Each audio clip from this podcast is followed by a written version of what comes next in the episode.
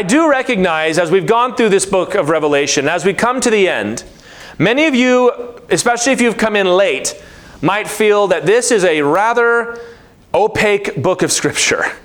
That you're, you're having trouble holding all the pieces together. You're having trouble figuring out why are we even bothering to study this book? It might seem kind of irrelevant. You know, we had a discussion a few weeks ago about who the empire of Babylon might be represented symbolically in Scripture. And we think, what does this have anything to do? This is a classic thing that pastors will say to each other. How does this passage have anything to do with the, the single working mother in the church? And for that reason, many people just ignore the book of Revelation entirely. I saw a video online not long ago where a pastor that I respect in a, in a lot of ways didn't much care for this take that he had, but he said, I don't teach you the book of Revelation because it's so confusing, so difficult to understand, and it really doesn't affect the life of the people as much as other books of the Bible do. And, uh, you know, I know some people like to teach verse by verse through the Bible, but, you know, I think there are some things that's just not going to work. And Revelation is one of those books. He also mentioned the book of Leviticus, by the way. He said, What congregation will sit through a verse verse by verse teaching through Leviticus. I said, My congregation did that. but I, will say this even if that is true, it's God's word. He put it in there for us to, to know it. And I've tried very hard to make this book easy for us to understand, or at least easier to understand than before. But prophecy matters. The Lord revealed these things to us for a reason. But I will say too, and today we're going to focus more on this aspect of it. Many people will say, yeah, prophecy is in there for a reason, but there's not a lot of application to everyday life, which I absolutely say is not true. And I'm going to run through these, and I very seriously considered making this little quick section my entire message today. But we've hit all of these things going through the book. I just want to remind you of some of the applications we've learned going through the book of Revelation. Number one is the simple idea that there's hope that this is all going somewhere, that there is a happy ending at the end of history. Number two is accountability. If Jesus is coming back, you need to get ready. You need to be living in such a way that he could return at any moment and that you won't be shamed when that day comes. Number three is the call to evangelism. How often in this book has it repeatedly emphasized the need to call on the name of the Lord before it is too late?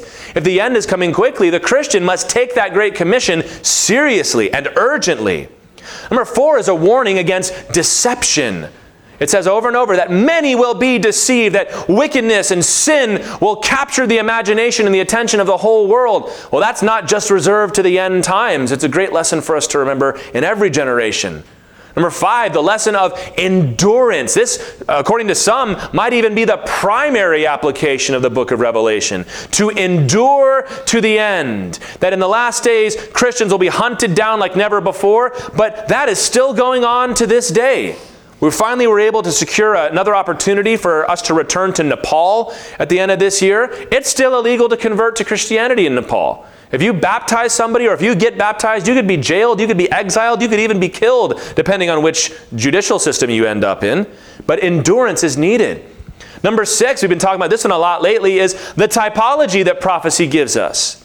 It shows us what it's going to be like at the end, what this final evil empire will be in the last days, and it causes us to have a, a, level of distance and caution from any government or system that starts to look too much like that in our own days. That protects us maybe not from the final judgment, but from the judgment the Lord executes in the temporal days in which we live.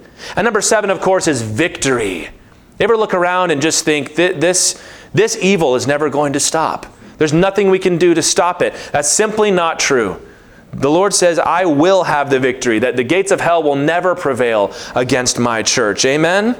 And I think you can sum up all of those important lessons, each one of which we've hit more than once going through this book, in the call that Jesus gave over and over again to be ready for the Lord's return at any moment. Matthew 24, which talks about being ready because Jesus is going to come like a thief in the night. You don't know when he's coming, so you've got to be prepared. And this is what we'll focus on today this imminent return of Christ. I mean, the return of Jesus is fundamental to the Christian religion. If you don't believe that Jesus is returning, I would question either your knowledge of the scriptures or secondly your willingness to believe the scriptures. Because the Bible talks about it an awful lot and Jesus himself hammers the point home, I'm coming back. Soon and very soon. You remember that song?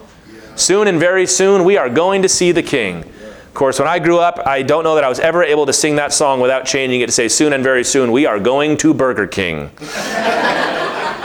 I got more than one whooping for that. I'm telling you the truth. We've been given, as I said, this 12 part flow to the book of Revelation. Every week we've started out with the rapture of the church. And I've mentioned each time that the book of Re- Revelation does not explicitly talk about the rapture, but we do believe it, and that colors how we interpret the book. So I think that today's passage lends itself to that discussion. Because I think uh, if you believe, as we do in what is called the pre tribulational rapture of the church, that is the best theological position to support and uphold that doctrine of imminency and urgency in the church. So let's read the first five verses of Revelation 19. A big tone shift here from what we've been reading so far. After this, I heard what seemed to be the loud voice of a great multitude in heaven crying out, Hallelujah! Salvation and glory and power belong to our God. For his judgments are true and just. For he has judged the great prostitute who corrupted the earth with him, her immorality. That's the city, Babylon. And has avenged on her the blood of his servants. Once more they cried out, Hallelujah! The smoke from her goes up forever and ever. And the 24 elders and the four living creatures, we met them back in chapter 4, fell down and worshiped God who was seated on the throne, saying, Amen, Hallelujah. And from the throne came a voice saying, Praise our God, all you his servants, you who fear him, small and great. Last chapter was the narration of Babylon's fall, the capital city of the Antichrist, the empire which was represented by it, collapsing, being destroyed by the wrathful hand of the Lord. And we had the reactions of the world, and most of them were pretty depressed about it, throwing dust on their head. Babylon is fallen. Where are we going to sell all of these things and make all of our money? But the Lord's reaction was a little different. Chapter 18, verse 20, told the people of heaven, God's people, you rejoice over the fall of Babylon. And in chapter 19, we have exactly that. Every figure in the heavenly scene that we've already noticed falls down to praise the Lord. And verse 5 offers a call for all of God's servants to do the same. This might be interesting for you to know too. Revelation 19, these first verses are the only place in the New Testament where you have the word hallelujah. That's a Hebrew word. You have it in the Old Testament all the time. The word hallel means to praise. Yah is like Yahweh, it's the name of the Lord. So hallelujah means praise the Lord. And that's a Hebrew word, so in the, in the Greek you will have phrases like praise the Lord, but it's different. But you can see how the Old Testament and the Hebrew culture, the Jewish culture, of course, was affecting the early church. And even to this day, we're using that Hebrew word, hallelujah. Let us remember, before we move on from this section, heaven's perspective is different from that of the world. And you are called to have that same perspective about all the things that take place. Psalm chapter 2, we studied it on a Wednesday not that long ago, where it says, The nations of the world rage and gather themselves against the Lord. But it says, He who sits in the heavens laughs in derision. Y'all can do what you want. I've already decided who's going to be king, and that's my son Jesus. What this chapter tells us is that the tribulation is almost over. And the second half of chapter 19 is going to narrate the return of our Lord Jesus Christ. But there's something we must discuss first. So let's hit verse 6 through 8 now. Then I heard what seemed to be the voice of a great multitude, like the roar of many waters, like the sound of mighty peals of thunder, crying out, Hallelujah! For the Lord our God, the Almighty, reigns. Let us rejoice and exult and give him the glory. For the marriage of the Lamb has come, and his bride has made herself ready. It was granted her to clothe herself with fine linen, bright and pure, for the fine linen is the righteous deeds of the saints. So we've had a lot of loud voices in the book of Revelation. As I've said before, You can, we don't know exactly what worship in heaven is like, but we do know that it is not quiet. When they talk in heaven, it, that you know that they're talking in heaven. He says it's like a great multitude. Think of you like at a football game, right? Like the roar of many waters, like you're standing on the seashore, and like the sound of mighty peals of thunder. We've had a few of those lately, much to my youngest child's uh, great trepidation and fear. It's funny, Sammy isn't afraid of anything, but that thunder goes off, man, and all of a sudden he's an infant again. But it's loud, is what he's trying to get at here. And it's shouting out in praise for what? For the fall of Babylon? No, for something else. For the marriage of the Lamb, his bride.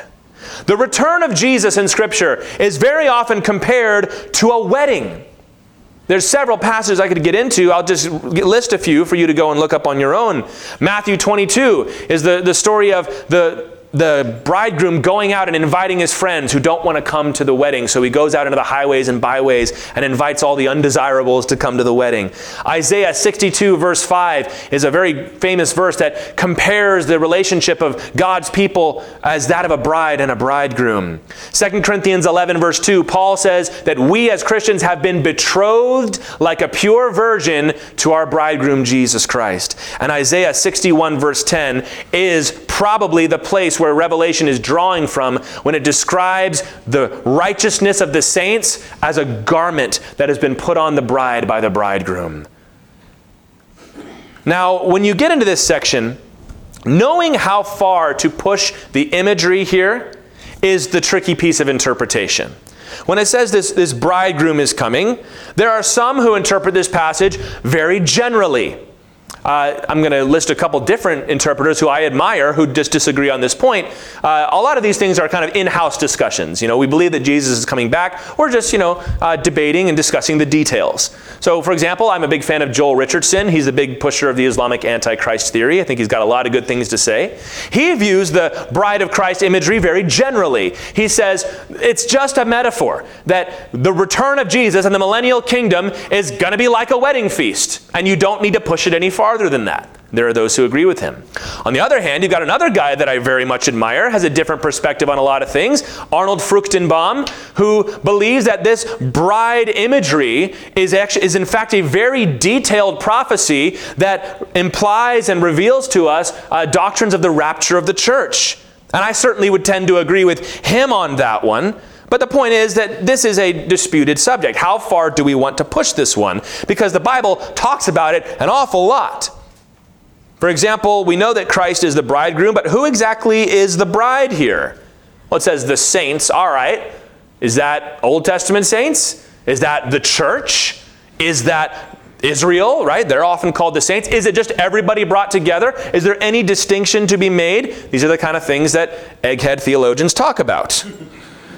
Now, obviously, let's get this out of the way first because some people get concerned that if you hold a certain perspective, you're being exclusionary and so on. Everybody who is in Christ, everybody who believes, will enjoy the return of the bridegroom. That's not what's up for discussion here. Yes, it is true. What, what Richardson, as I said, believes is at least true that all of God's people will enjoy the kingdom and the eternal state with, with eternal unending bliss. Yes, hallelujah. But is there something more to be revealed here? Well, I think there is. You might want to turn to Matthew 25, verses 1 through 13. I certainly am. I'm going to read it. This is a parable that Jesus told. And the location of this parable is significant because it comes immediately after Matthew 24, which is the passage that we often call the Olivet Discourse, where Jesus is on the Mount of Olives. The disciples ask him, What's going to happen at the end of the world? And Jesus answers them. Makes it a pretty important passage of Scripture, don't you think? Well, when he finishes talking about that, he starts chapter 25 with this parable. So we can, we can tell that this parable is to be informed by what we just read. So let's read this, this chapter, or about half of a chapter.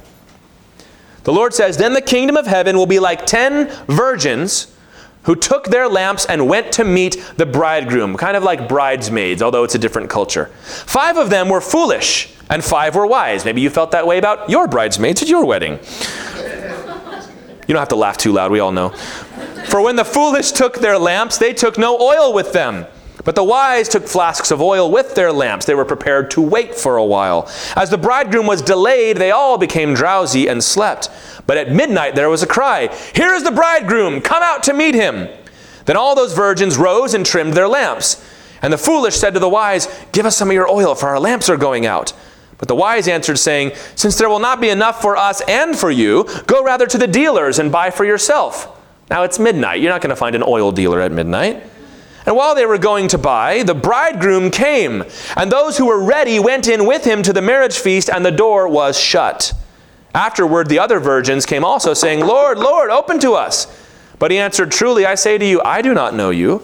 Watch therefore, for you know neither the day nor the hour. So you have this picture of the bridegroom returning. We'll talk more towards the end about what would take place in a Jewish marriage ceremony at this time because it's very clearly picking up on that symbolism. That the bridegroom is returning with his bride to the wedding feast. So they're coming from the ceremony to the wedding feast. They had attendants that were waiting for them that were to be there with their lamps in the, in the night to make sure everybody could see. You couldn't just flick the light on, right? You had people for that. And this was their job. Now, some of them were not ready and some of them were. And the ones that were ready were able to come into the feast with the bridegroom and his bride. So, what can we draw from this? Knowing what Revelation 19 informs us, Jesus is the bridegroom. Okay, this is a picture of his return. That Christ is coming back, he's returning with his bride. So, when Jesus returns, he is returning with his bride. That's key. We also see that there will be some waiting for the return of Jesus with his bride. Some of them will be ready, and some of them will be not ready. Now, this seems kind of strange because he's telling them to be ready for when I come with my bride. Now, you might think, aren't we part of that bride? Well, if you keep the, the Jewish character of the Olivet Discourse in mind, this is really helpful. It's important to recognize that there's a distinction between the church and Israel, at least as the Bible describes it in prophetic terms. Some people disagree with that, but I think it's pretty easy to demonstrate that biblically, and I've done it before. If you look at that, you can see that when Christ returns with his Gentile bride, his church, that there will be some of God's people, these virgins, these Hebrews, Jews, waiting for the Lord, but they won't all be ready. I think that's the best way to look at this. Christ will return as promised after a long time. I mean, midnight for the wedding feast. I've been to some weddings that I felt like didn't start till midnight, but that's, that's unexpected. That's unusual. So, this is one of the indications that the return of Jesus would be after a long delay. He'll return with his bride, and the church is very obviously in the Bible called the bride of Christ. And so the warning Jesus gives is for those that are alive on that day when the bride of Christ returns, who may yet miss out. So, what do we see here then in the book of Revelation 19? That Jesus Christ is ready to return to the earth with his bride, who is the church. And there will be some on the earth, as we've seen, the tribulation saints, the Israelites that are waiting in Bozrah, where there's a place being to protect them, and they're to be ready for the return of our Lord with his church. Now, this construction that I've just laid out for you is influenced by our position as a church here on the rapture. So let's talk about that. If I were to go through the entire book of Revelation and not take a significant amount of time to talk to you about the rapture, I really would have missed a step. So let's get into this here. Rapture is one of those words that people love to pick up on. The word rapture is not in the Bible. Well, it depends on which translation you're reading. Because if you're reading it in English, you're right. No, the word rapture is not in there. If you're reading the original Greek, it's not in there. No. But if you look at the Latin translation, it absolutely is in there. It comes from 1 Thessalonians. The word rapture, raptus in Greek, has to do with the idea of seizing something or snatching something. Think a bird of prey is called a raptor right? Because it is a snatcher. Uh, you think of an eagle swooping down to the lake and snatching a fish in its claws and then soaring back up to heaven. That's what the word rapture means. When we talk about it emotionally, I was in rapture. What you're saying is, I was caught up in the moment, being caught up. That's what rapture means. So, you know, don't, don't try to play word games here, right? The word is there in Latin, and it's also the idea that is more important than the terminology we use. There are three major rapture passages in the Bible. I'm going to read them to you. These are the passages that are undisputed and that they are referring to the rapture of the church. Debates are over the details, but these are at least referring to that event. 1 Thessalonians chapter 4, verses 15 through 17, kind of the big one here. Paul wrote, For this we declare to you by a word from the Lord. Meaning, this is something that God revealed in the New Testament to the apostles, so you might not find a lot of indications about it in the Old Testament. That we who are alive, who are left until the coming of the Lord, will not precede those who have fallen asleep or died. For the Lord himself will descend from heaven with a cry of command, with the voice of an archangel, and with the sound of the trumpet of God, and the dead in Christ will rise first. Then we who are alive, who are left, will be caught up Greek word is harpazo, the Latin word is rapture. Caught up together with them in the clouds to meet the Lord in the air, and so we will always be with the Lord. So, this is the picture that there's going to come a day when the Lord returns, where the dead in Christ will rise, those who are alive will be caught up to meet Jesus in the air. All right, that's the first one. The second one comes from 1 Corinthians 15, verses 51 and 52. This is the resurrection chapter. Here's what Paul says Behold, I tell you a mystery. So, once again, a mystery. This is something new that the apostles were revealed. We shall not all sleep or not all die, but we shall all be changed in a moment, in the twinkling of an eye, at the last trumpet. For the trumpet will sound, the dead will be raised imperishable, and we shall all be changed. So, the same idea that we will be transformed in, the, in an instant, the twinkling of an eye. You blink and it's, it's going to be over. Transformed and glorified into the presence of the Lord. Paul says, not just the dead, but there will be some who are alive that will be caught up at that time. And the other one, which might surprise you, but if you look at it closely, you'll see that it's true. John 14, verses 2 and 3. Jesus said, In my Father's house are many rooms. Might familiar with many mansions. There's words change over time. You know, there's a lot of places in my dad's house. If it were not so, would I have told you that I go to prepare a place for you? Prepare a place where? In his Father's house. And if I go and prepare a place for you, I will come again and will take you to myself, that where I am, you may be also. This chapter is also picking up on wedding, bridegroom imagery here. I'm going to prepare a place in my father's house. I'm going to come and get you and take you to that place in my father's house. So, those are the three rapture passages. The definition of the rapture is that when Jesus will return in the blink of an eye, catch up those who believe, dead and alive, to meet him and be with him forever in the air. Living Christians will be translated to heaven. That fact is in the Bible. The debate comes over now, when will this happen and how will this happen? Not so much going to look at the how today. Let's, get, let's look at the, the various options that people put out there of what they believe about the rapture, because it's clearly in Scripture. So, what do we believe? What do we do with these passages? The first view is we'll say no rapture. This is the, the, groups that deny that there will be a specific event that is described 1 Thessalonians 4, 1 Corinthians 15. And most groups that will hold this position are going to have different views on the millennium. So, a post millennialist. This is the person that believes we're going to usher in the kingdom ourselves on earth and then Jesus will return. So, there's no need to be caught up into the air. Amillennialists who believe that all of this is really it's just symbolic. Jesus will return, but we don't need to put, press any of these details. Preterists, these are those who believe that everything in Revelation has already happened, that it's actually history and that Jesus may or may not return, depending on what you believe. So, most of these groups are not going to look at the details of Bible prophecy. And a lot of them have a sort of a nonchalant attitude. I'm not being insulting at all when I say this. These are brothers in Christ. Say, yeah, maybe, but you know, who knows? It's, it's going to happen. It's going to happen. I think this, these views tend to have a too broad view of prophecy. I think they're a little skittish on the details. Uh, they try to emphasize those applications that I was talking about earlier. But all I would say to that is the first time Jesus came, all those prophecies were fulfilled with incredible specific detail. So I think we are at least justified in approaching the scriptures the same way. I would have a hard time looking at a passage like 1 Thessalonians 4 when it says, We'll be caught up to meet the Lord in the air. But, you know, I mean, it's all poetry. It doesn't, not, not really. So uh, I'm not going to hold to that view. The other views are going to be some variation of what is called premillennialism, meaning we are right now living before the thousand year reign of Christ.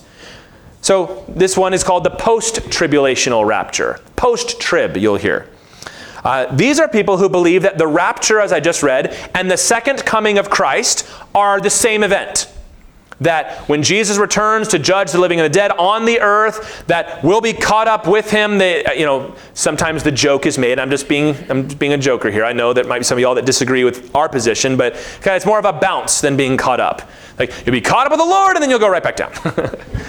That's post trib rapture. That's really the same thing. That they really don't like us splitting hairs on these prophecies so much. They say, yeah, well, Jesus is coming back, and yeah, we'll be caught up to meet him, but then we're coming right back down. This is a very compelling view, and I'm not going to be uh, derisive of it because there's a lot to be said for this. I do think, though, the main deal is that it fails to account for the actual words of the rapture passages. When Jesus said, I'm going to take you to my Father's house, when exactly is that going to happen in this view? Uh, I also think there are other things that we'll talk about in a moment. Uh, there's some soteriological reasons, salvation reasons why I disagree with that, but it is, uh, I definitely think this would be second place, in my opinion. The third one is the mid tribulational rapture. You might see where we're going with this now. Uh, there are various versions of this. Some people call it a pre wrath view of the rapture. They say we, we know that Christians will be raptured before the wrath of God is poured out, but that doesn't seem to begin until halfway through the tribulation. So, three and a half years around the time of the abomination of desolation, when the Antichrist declares himself God, that's when the rapture happens. Uh, some people just have other opinions that it happens somewhere in the middle of those seven years. This is kind of an odd option for me. I've never really seen somebody make a very compelling view for this one, but it is out there. Uh, I think if you look at Revelation 6, which happens early on in the tribulation, that says, The wrath of the Lamb has come.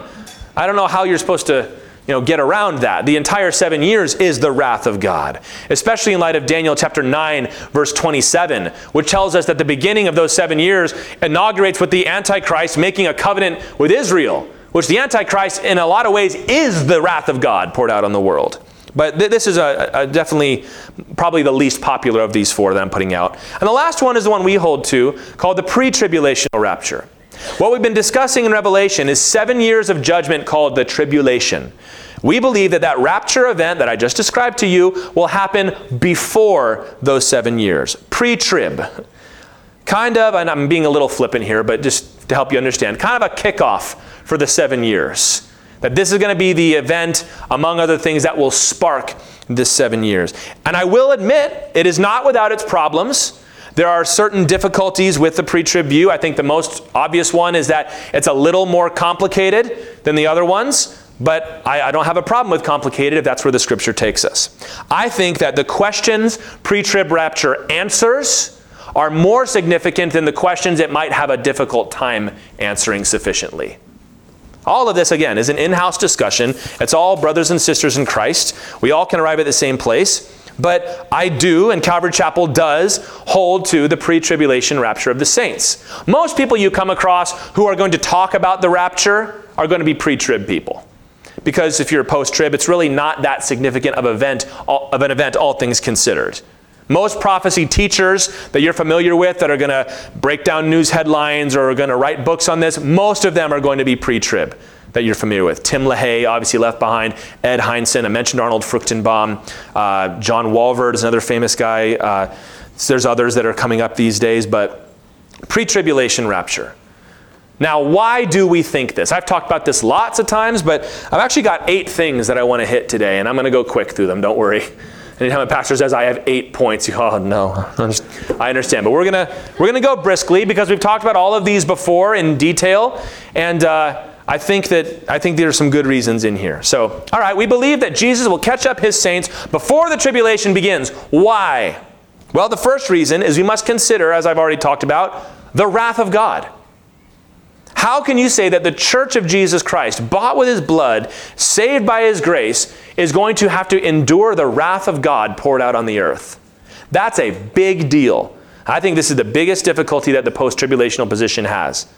Jesus bore all of the wrath of God on the cross for the Christian. That's what we believe. That all the wrath of God, remember in Christ alone we sing the song. And on the cross as Jesus died, the wrath of God was satisfied. But there's going to be one generation somewhere that, oh, sorry, you're going to have to have a double dose of that.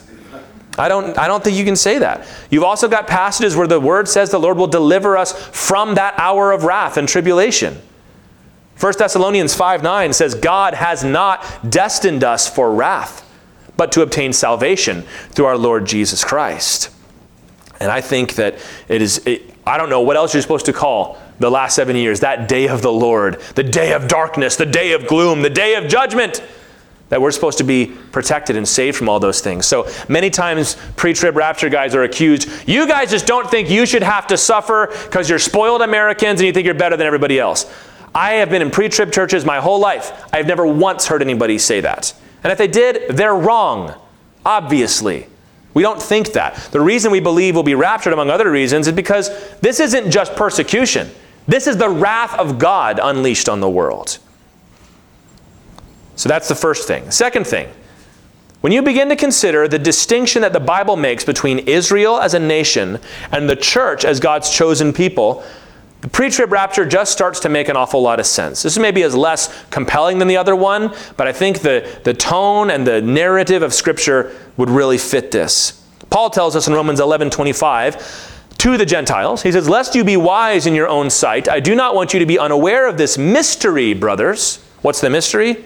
A partial hardening has come upon Israel until the fullness of the Gentiles has come in. People will sometimes say, How can you support Israel? They do all kinds of sinful things and they haven't acknowledged Jesus. Uh, yeah. The Bible says God has hardened their hearts like he hardened Pharaoh's heart until the fullness of the Gentiles come in.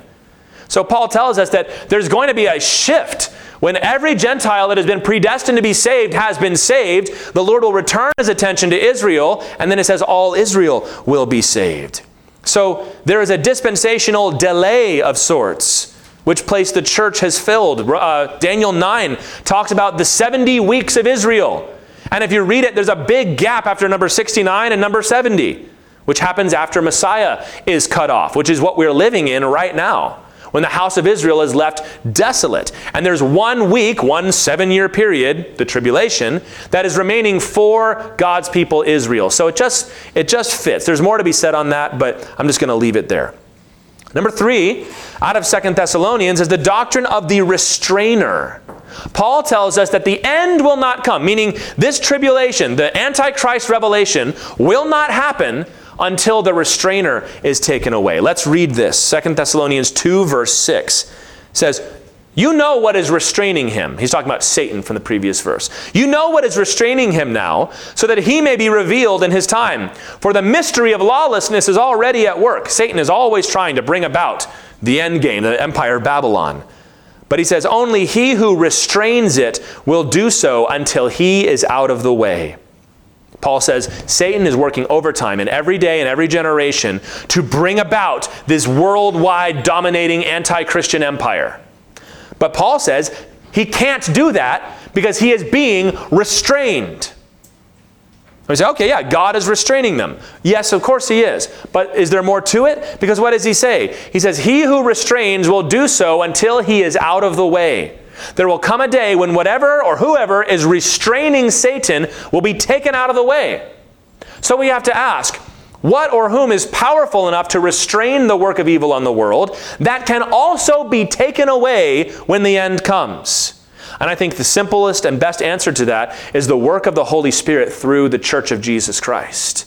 You are the salt of the earth. You are the light of the world. And that is what is restraining evil. That's what God uses to preserve the world until the end comes. So Paul says someday that restrainer is going to be taken away. That would seem to indicate to us that the, that rapture has to happen first. Number four, we're going to return to this passage in John. Jesus made a promise to us.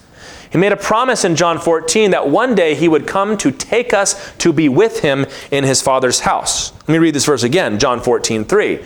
He said, If I go and prepare a place for you, I will come again and take you to myself, that where I am, you may be also.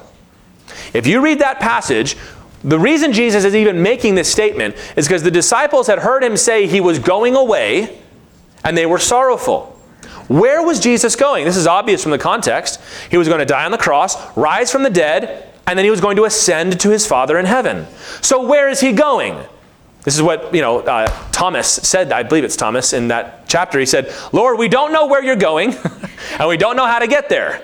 And Jesus said, Then I am the way, the truth, and the life. No one comes to the Father. That's where Jesus was going, was back to his Father, back to heaven where he came from. So he says, I'm going there to heaven to prepare a place for you.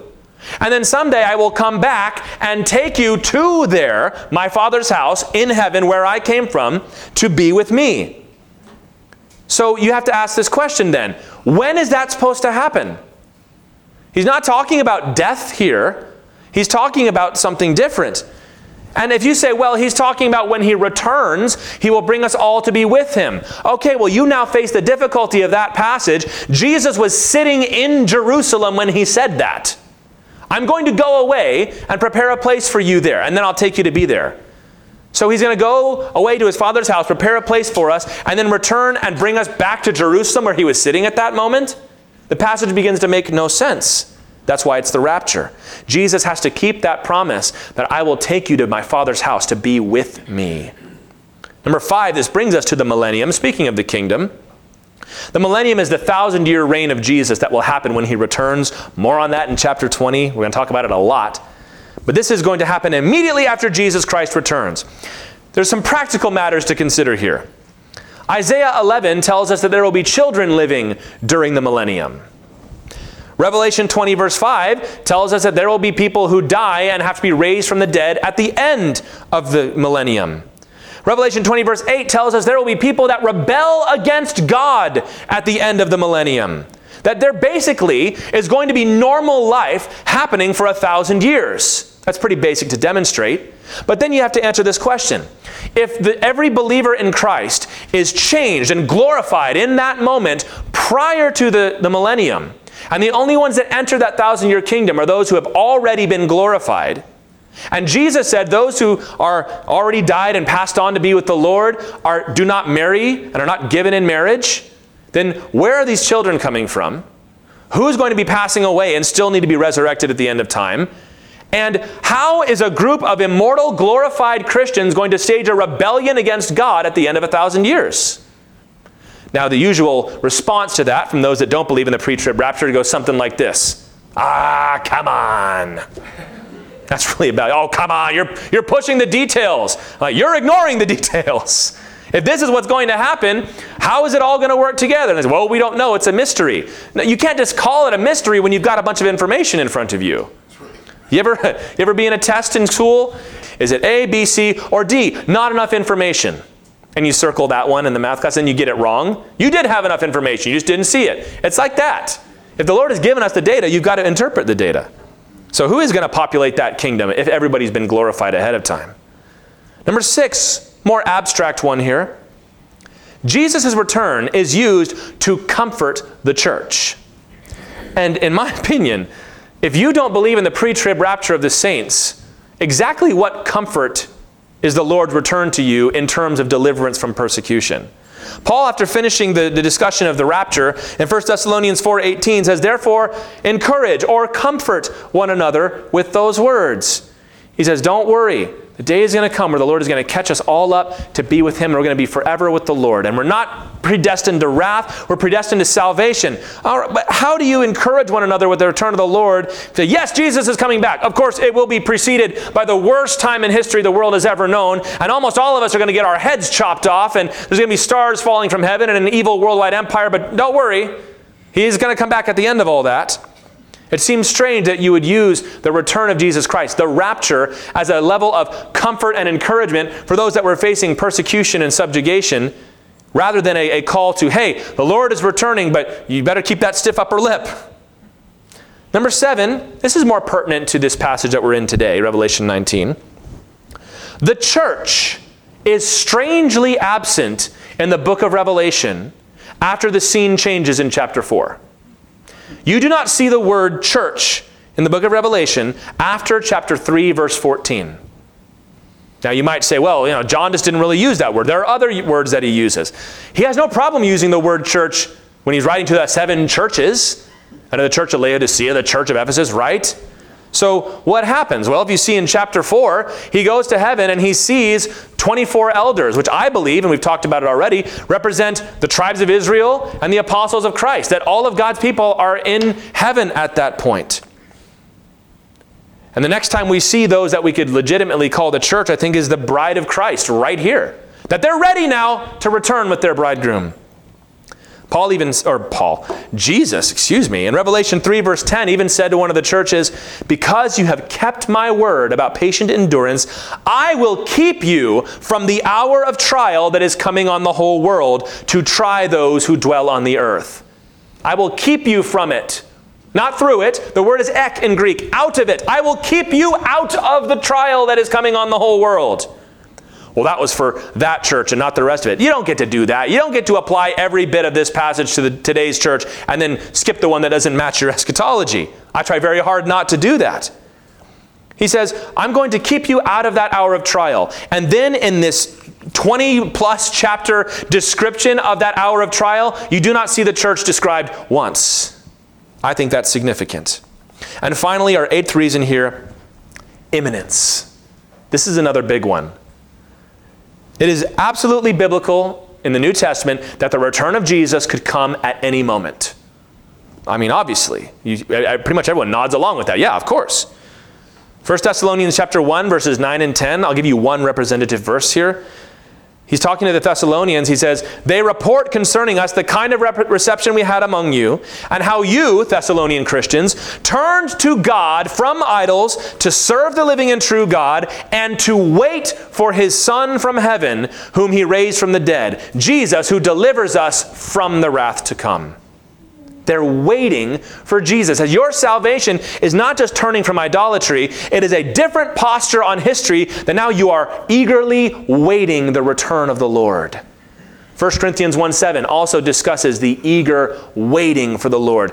Titus chapter 2, verse 13 describes the church as those who are waiting with expectation for the Lord's return. How many times does the Bible say the Lord is coming soon, coming quickly? The whole posture of the New Testament is looking up to heaven, waiting for Jesus. When I was, a, when I was in middle school, I had a t shirt that said, Watching the sky, ready to fly. That's kind of clever, but that's pretty much it, isn't it? One eye on heaven, waiting for the day that Jesus might come back today, as we sang this morning. Here's my question. If you believe that the return of Jesus must necessarily be preceded by seven years of tribulation, you're not waiting for Jesus. You're waiting for the Antichrist. Now, I don't think that you're waiting to worship the Antichrist. Some people get offended when you say that. What I mean is, the next thing that is supposed to happen prophetically, according to your eschatology, is the revelation of the man of lawlessness. So I don't understand how you can characterize it as we're eagerly waiting with expectation the return for Jesus. Be ready. You might not be ready when he comes. When the if you're a Christian, it seemed to be a better thing to say, "Hey, you'll know that Jesus is coming when you see all these signs happening." And it says, we're just eagerly waiting for that imminent return of the Lord. I very respectfully submit to you that if you do not hold to a pre tribulational rapture, you cannot with sincerity say that you believe in the imminent return of Christ. Could it happen today? No. We first have to wait to see the Antichrist rise, and the temple be built, and the abomination of desolation to happen, and the mark of the beast, and seven years of great tribulation. Then Christ Jesus can return. The answer to this question is they'll say, well, it's all of a piece. It's all one thing. We're waiting for the return. Even though it'll take seven years, it just kind of telescopes it. All right. But I think if you're going to look at which one of these views fits the tone of the way the New Testament Christians were waiting for Jesus, it's this one right here. And I also did not mention that there is a verse in the Thessalonian epistles when it says, That day will not come unless the rebellion comes first. It's translated rebellion. It's also translated apostasy. The Greek word can mean apostasis, means a change of status. And there are some who believe that that very specifically is referring to the same kind of change that Paul is referring to in 1 Corinthians 15. I believe that. I don't think it's as defensible as some of these other options, but I'm going to throw it out there for you. So, those eight reasons. Why do we believe in a pre trib rapture? There you go. Did I say anything to you about being a spoiled first world Christian that doesn't think he deserves to suffer? No, man, I'm looking at the scriptures. This is what the Bible says. And you can have long and lively debates over this subject. But this is what we believe here, and I'm very firmly convinced of it. Every time I come back to study this, I'll just tell you, I look at it and I go, man, post trib guys really have a really strong position. But then when I start to evaluate the problems that they face, and I look at the answers that pre trib gives, it's like, I really have got to go with these guys again. You've got a lot to say, but you've got a lot of questions that you can't answer. So, what do we believe here? Christ will catch up his church, rapture his church, most likely before the seven year tribulation we, the bride of Christ, will be caught up to heaven, where we'll be clothed in fine linen, the righteous deeds of the saints, really the imputed righteousness of our Lord Jesus Christ, who clothes us in white, until after the Lord has poured out his terrible wrath upon the world, and then we will be escorted back to the earth with our bridegroom in splendor and in glory. Do you know how ancient Hebrew weddings took place at this time? Arnold Fruchtenbaum breaks this down. He's a, a Jewish Christian, messianic believer, and he wrote a great book on this subject, but I'm just going to summarize it for you. There were four stages to a wedding at this time. The first of which was the betrothal. The betrothal actually took place between the father of the bride and the groom, and the bride price was exchanged. The second thing that took place was the fetching of the bride that the, the groom would prepare a house, make everything ready to have the bride in his house, and then he would return unannounced, it could happen at any time, to bring his bride back to his father's house. Where there would be, number three, a private wedding ceremony. We have public wedding ceremonies, they're great, but it's a different tradition. They would have a private wedding ceremony, and then the bride and the groom together would return from that ceremony to their wedding feast, where all their friends would be waiting for them. You see that picture back in that parable we read from Matthew 25. So, if we're the bride of Christ and Jesus Christ is our bridegroom, how do we fit into that story? Well, first of all, as Paul said, we've been betrothed to our Lord Jesus Christ. Our Father and His Father handed over the bride price, which was the blood of His only Son, to redeem us and engage us to our Lord. We're waiting for the day when our bridegroom will come to fetch us, to take us back, to be in that place where he has prepared for us. Where, number three, there will be that consummation, that ceremony where everything is made official, where we're clothed in the garments of our bridegroom in heaven. Until, number four, we return with our bridegroom to the earth for that feast where there will be those waiting for us, some who will be ready and some who will not be ready. Colossians 3, verse 4 says, When Christ, who is your life, appears, you also will appear with him in glory. Another verse that makes an awful lot more sense if you believe in the rapture as I've described it. That when Christ appears, you also will appear. We're coming back together. Let's finish up this chapter or this section, verses 9 and 10. And the angel said to me, Write this Blessed are those who are invited to the marriage supper of the Lamb. And he said to me, These are the true words of God. And then John's going to spoil the scene a little bit. Then I fell down at his feet, the angel's feet, to worship him. But he said to me, You must not do that. I am a fellow servant with you and your brothers who hold to the testimony of Jesus. Worship God. For the testimony of Jesus is the spirit of prophecy. John is so overwhelmed by this picture, he falls down and bows before this angel, but is quickly corrected. This is how you can tell if you're dealing with a good angel or a fallen angel. Fallen angels crave the worship of men. They crave sacrifices and obedience. But those angels that serve the living God say, ah, ah, ah, ah, ah get up. What are you doing? I don't think so. No, no. I'm a servant just like you, John. This is why Paul said, if even an angel preaches to you another gospel, that angel is anathema. Why are you listen to that angel? He's headed for hell someday. So, religions such as Islam, religions such as Mormonism that rely heavily on revelation from angels, you'll excuse me, I don't have any time for them because I'm only interested in what Jesus has to say. This is actually going to happen again in chapter 22. John was rather overwhelmed. So, look, yes, Revelation is a difficult book. It is hard to understand. I'm not, I'm not going to shy away from that. I don't think it's impossible. It is difficult. But as I said at the beginning, There is something that you can draw from this, regardless of where you land on the interpretation of the details, or whether you really understand the details at all. What does he tell us there at the end of verse 10? The testimony of Jesus is the spirit of prophecy. Man, I could preach just that sentence, y'all. Yeah. Yeah. So many times the study of prophecy gets mixed up with other stuff. And our studies and our books and our podcasts about prophecy have very little to do with the testimony of Jesus and much more to do with something else. The usual suspects are politics or conspiracy theories or just theolo- theology as an academic exercise, being right. Now, the book of Revelation speaks to all those things. That there are political implications, that there is a demonic, satanic conspiracy going on in the heavenly places. And there is an awful lot of theology you can do, as we've been doing this morning. But the spirit of prophecy is the testimony of Jesus. If you are not becoming more like Jesus, more enamored with the gospel, more driven to preach it to those that don't know it, you are failing to get the point of all this. Jesus died on the cross for the forgiveness of sins. He rose from the dead on the third day. He ascended to his Father, and yet he will return like a bridegroom returning for his bride to judge the living and the dead. That's the testimony of Jesus. That's the most important thing. And it is a, it is a cry crying shame that so many people that fancy themselves prophecy experts have very little interest in discussing the gospel of Jesus. It almost seems to be beneath them in the way they talk about it. That's basic stuff. That's entry level stuff. I want to focus on the deep things of God. Is there anything deeper than the doctrine of salvation?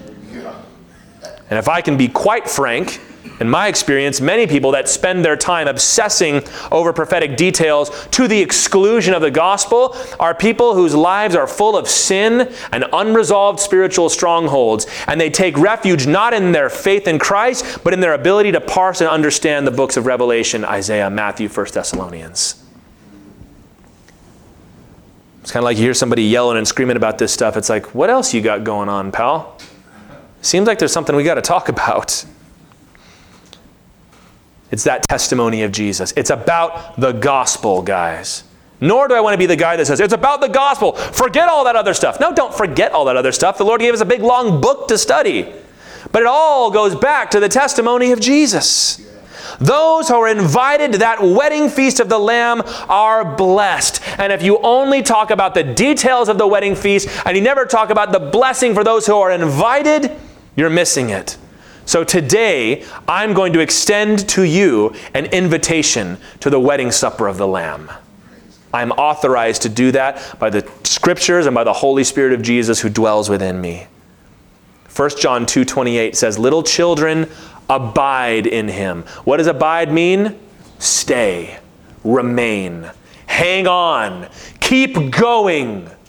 Abide in him, so that when he appears, we may have confidence and not shrink from him in shame at his coming. Jesus is coming back. Whether you believe it or not is entirely irrelevant. Your beliefs do not dictate reality. Jesus is coming back. And you can either be overjoyed on that day, and when you hear that trumpet and you hear the Lord saying, Come up here, you say, Yes! The day has finally come. Bring me, Lord. Let's go. Or you can cringe from him in shame. No, not today. Why did he have to come today? I'm with her. I'm doing this. I shouldn't be here. What did I just say? And now I'm supposed to go meet my Lord. And the worst way to shrink from shame in his coming is that when he comes and gives the call, your name is not called on the roll when it's called up yonder. Let me tell you, friends, your sins have made you an enemy of God.